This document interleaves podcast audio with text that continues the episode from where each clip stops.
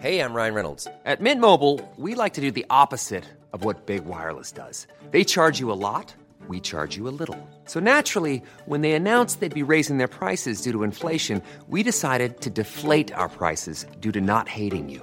That's right. We're cutting the price of Mint Unlimited from $30 a month to just $15 a month. Give it a try at mintmobile.com slash switch. $45 upfront for three months plus taxes and fees. Promo rate for new customers for limited time. Unlimited more than 40 gigabytes per month. Slows. Full terms at mintmobile.com.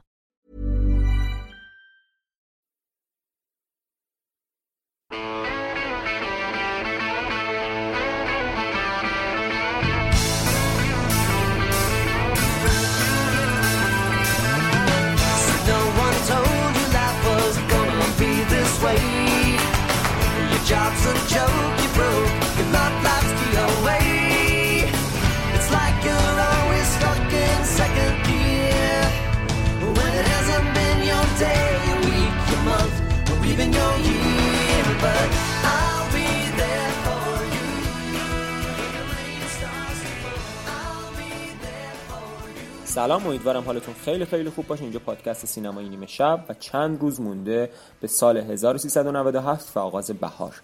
شما می‌تونید پادکست ما را از طریق تلگرام با آدرس telegram.me midnightcast و soundcloud.com midnightcast دنبال کنید و به دوستان خودتون معرفی کنید چون این تنها راه تبلیغ ماست.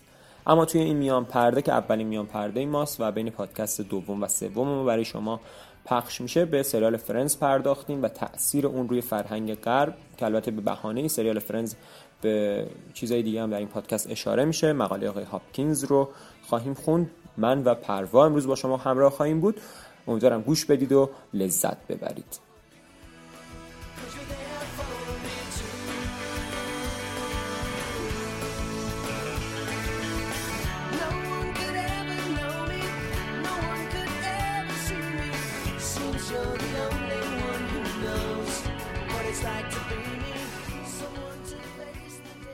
چگونه یک سیتکام ماشه سقوط تمدن غرب را کشید؟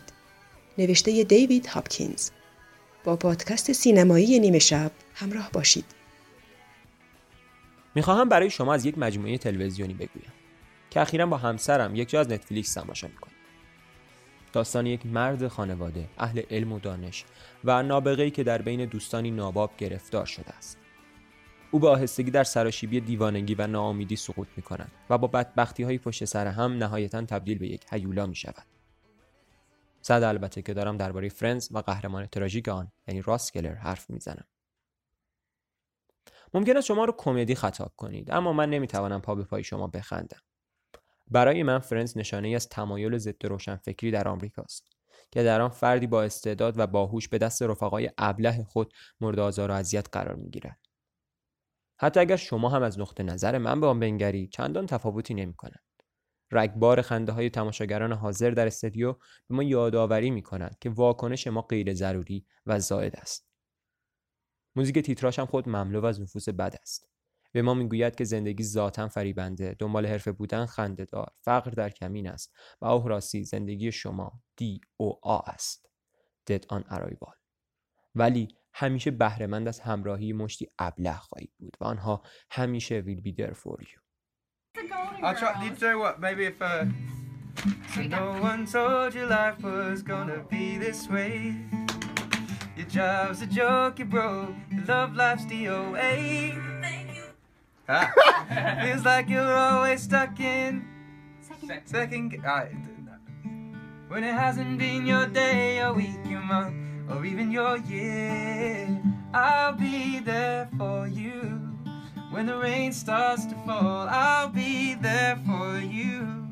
Like I've been there before, I'll be there for you. Like you're there for me too. Yeah.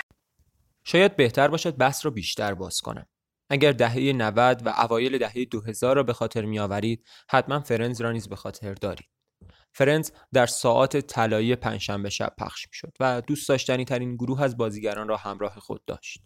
همگی جوان، همه از طبقه متوسط، همه سفید پوست، همه دگر جنسگرا، همگی جذاب اما قابل دسترس. از لحاظ اخلاقی و سیاسی کسالتبار و دارای شخصیت های ملموس و قابل هضم.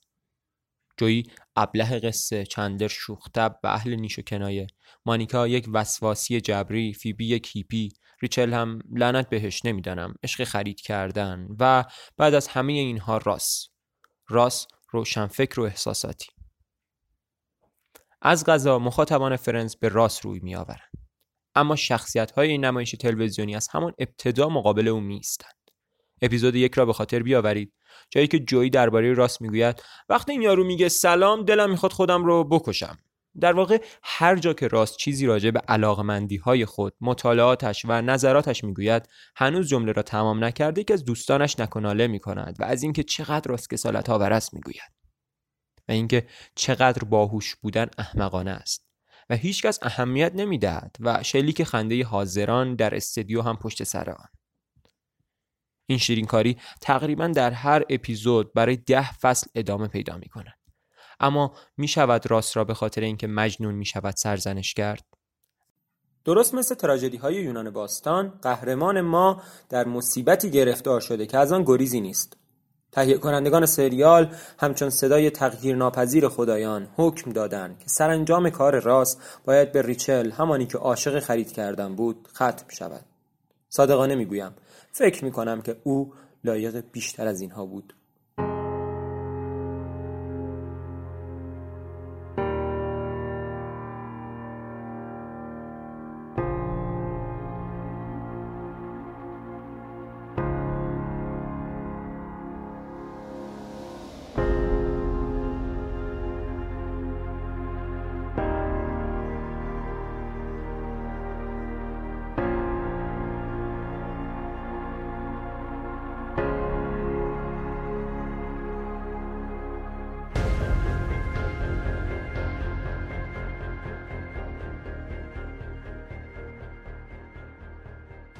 اما چرا این همه همدردی با راست؟ این سریال در سال 2004 به پایان خود رسید. همان سالی که فیسبوک آغاز به کار کرد. همان سالی که جورج دبلیو بوش برای بار دوم به ریاست جمهوری رسید. همان سالی که برنامه های تلویزیونی نیروی غالب در فرهنگ عامه بودند. همان سالی که امریکن آیدول سلطه هشت ساله و وحشت انگیز خود بر آمریکا را آغاز کرد. همان سالی که پاریس هیلتون برند سبک زندگی خود را آغاز کرد و زندگی نامه خود نوشتی منتشر کرد. و جوی تریبیانی در سریالی مستقل بر حول و محور کاراکترش در فرنز ظاهر شد. سال 2004 وقتی بود که ما به طور کامل تسلیم شدیم و حماقت را به عنوان یک ارزش پذیرفتیم. ترد شدن راست نشانی بر زمانه ای است که بیشتر آمریکایی ها در مواجهه با صدای منطق حتی پیش از آن که جمله گوینده به پایان برسد روی برمیگردانند. بله نظریه من این است که فرنس ماشه سقوط تمدن غرب را کشید. ممکن است که بگویید من دیوانم. اما در پاسخ از زبان راست می‌گویم اوه من من من عقلم از دست دادم من درک نمی کنم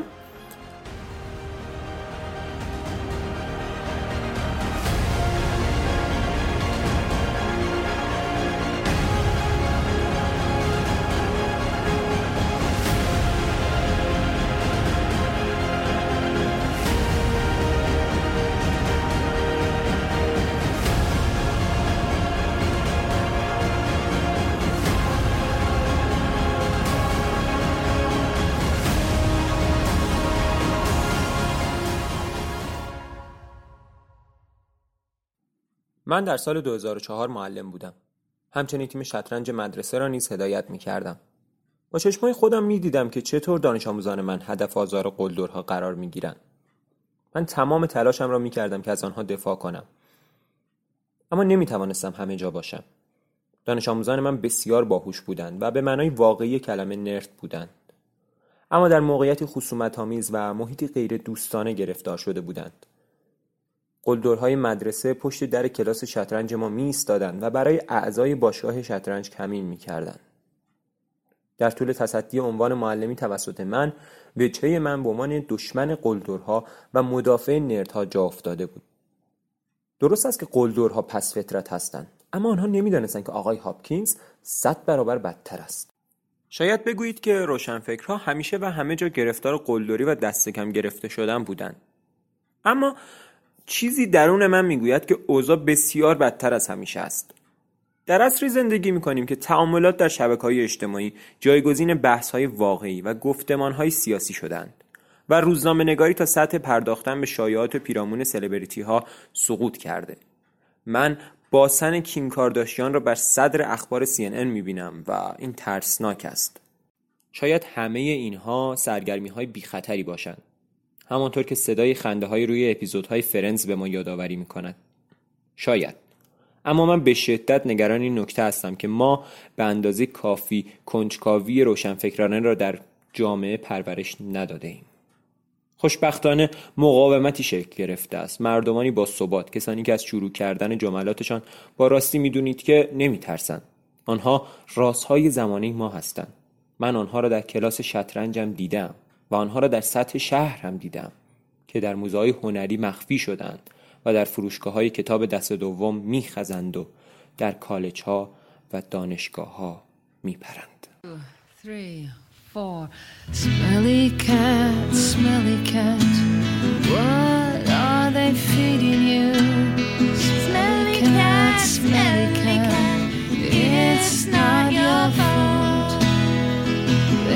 take you to the vet.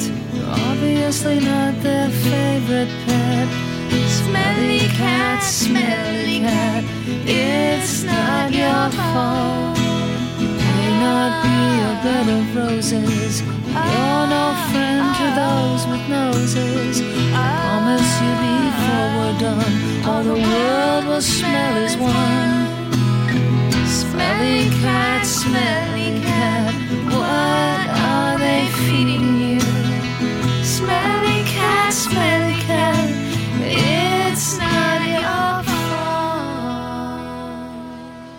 برای راست امیدی باقی نمانده. او مجنون شد و از دست رفت. اما چطور می‌توان در یک دنیای دیوانه دیوانه همچنان خوشبین بود؟ ناسلامتی من یک معلم هستم و چند ایده دارم. نخست اینکه کتاب بخوانید. اتفاق خاصی میافتد وقتی حواس پرتی های پوچ فرهنگ مدرن را کنار می‌گذارید و در یک رمان غرق می‌شوید. درهای ایده های تازه، تجربیات جدید و چشماندازی نو بر روی شما گشوده می شود. تجربه ارزشمند در صبوری و تمرکز حواس به دست میآورید. نتایج تحقیقاتی تازه در مرکز مطالعات اجتماعی نیویورک نشان می دهد که مطالعه همدلی را افزایش می دهد. و البته مطالعه دشمن نادانی است. پس بیشتر بخوانید. کتابهای سخت بخوانید. کتابهای بحث برانگیز بخوانید. کتابی بخوانید که اشک شما را در بیاورد. کتابی سرگرم کننده بخوانید. هر چه می خواهید بخوانید. فقط بخوانید. دوم اینکه یک چیزی یاد بگیرید. مغز شما ظرفیت بسیاری دارد. آن را تغذیه کنید. چیز جدیدی یاد بگیرید. بزرگترین تهدید در مسیر پیشرفت این است که گمان کنید چیزی پیچیده تر از آن است که بتوان درستش کرد. فقر دائمی است. نجات پرستی همیشه وجود داشته. مناقشه اسرائیل و فلسطین سختتر از آن است که فهمیده شود. سیستم آموزش عمومی داغان است. خودتان را آموزش دهید تا بتوانید جزئی از گفتمان باشید. یک چیز علمی یاد بگیرید. چیزی از ریاضی. در فلسفه کنکاش کنید. دیرین شناسی را مطالعه کنید. سعی کنید زبان تازه‌ای بیاموزید. لازم نیست بر تمام آنها مسلط شوید. همین که چیزی از آن در ذهن خود فرو کنید کافی است. به یک پادکست آموزشی گوش بسپارید. اغلب اساتید دانشگاههایی مثل هاروارد، ییل، کلمبیا، استنفورد دروس خود را به صورت مجانی در اینترنت قرار داده اند. ببینید چه چیزی را می توانید یاد بگیرید. یکی از بزرگترین چالش های من به عنوان یک معلم این بود که دانش آموزی را که کسی به او گفته بود احمق قانع کنم که باهوش است. سوم اینکه انقدر مزخرف نخرید. این شاید از نظر منطقی ربطی به موارد دیگر نداشته باشد. اما من دریافتم که فرهنگ مصرفگرایی و فرهنگ احمقگرایی قرابت نزدیکی به هم دارند. زندگی خود را ساده کنید. سبک مغزی چشمانداز فرهنگی ما را نابود کرده است. وقتی پشت چیزی که می‌خریم و به منزل می‌بریم فکر و اندیشه باشد کمتر احتمال دارد که از انگیزه توهی شویم. و نهایتا اینکه مواظب نردها باشید.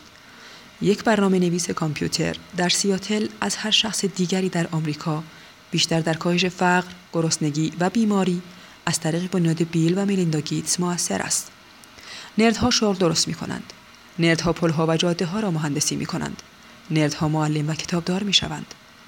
ما به این آدم های باهوش نیاز داریم چون آنها هستند که دنیا را جای بهتری می کنند. ما نمی توانیم از آنها محافظت کنیم اگر قبل از هر حرفی که از دهانشان خارج می شود جامعه از آنها روی برگرداند. راست به دوستان بهتری نیاز دارد.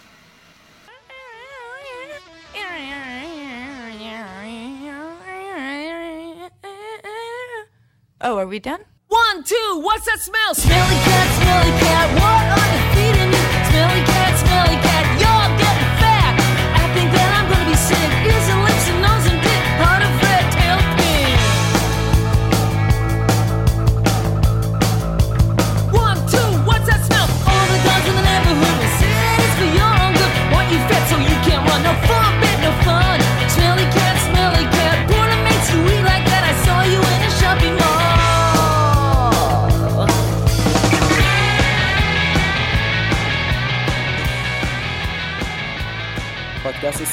به پایان رسید. امیدوارم که لذت برده باشید و براتون مفید بوده باشه. جا داره اشاره کنم که سریال فرنز در کشور ما و خب کل دنیا طرفداران زیادی داره و هیچکس منکر جذابیت های اون نیست. اما مقاله آقای هاپکینز هم بسیار تحمل برانگیزه و سریال فرنز بهانه خوبی برای ورود به معضل که توی پادکست بهشون اشاره شد. در سالی که گذشت ما سه پادکست برای شما منتشر کردیم که من از تمام کسانی که در تهیه و پخش اونها کمک کردن ممنونم. مخصوصا سینما نیوز عزیز. و از شما هم برای تحمل همه کاستی ها و اشکالات تشکر می‌کنم. قطعا با نظرات و نقدهای شما ما نیمه شب بهتری خواهیم ساخت. و امیدوارم که سال آینده سال خوب و شادی برای همه شما باشه. و همه ما از گزند بلایای طبیعی و البته غیر طبیعی در امان باشیم تا سال آینده و پادکست دنیس ویلنو با شما خداحافظی می‌کنم. خوشا فصلی که دور از هم همه کشونه و شونه دست با دست سایه با سایه